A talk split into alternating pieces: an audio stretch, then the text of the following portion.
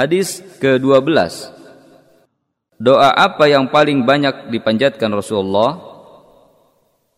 انس رضي الله عنه قال كان أكثر دعاء النبي صلى الله عليه وسلم اللهم ربنا اتنا في الدنيا حسنه وفي الاخره حسنه وقنا عذاب النار Dari Anas radhiyallahu anhu ia berkata, doa yang paling banyak dibaca oleh Rasulullah yaitu, Ya Allah, wahai Tuhan kami, berikanlah kepada kami kebaikan di dunia dan kebaikan di akhirat, serta lindungilah kami dari siksa neraka.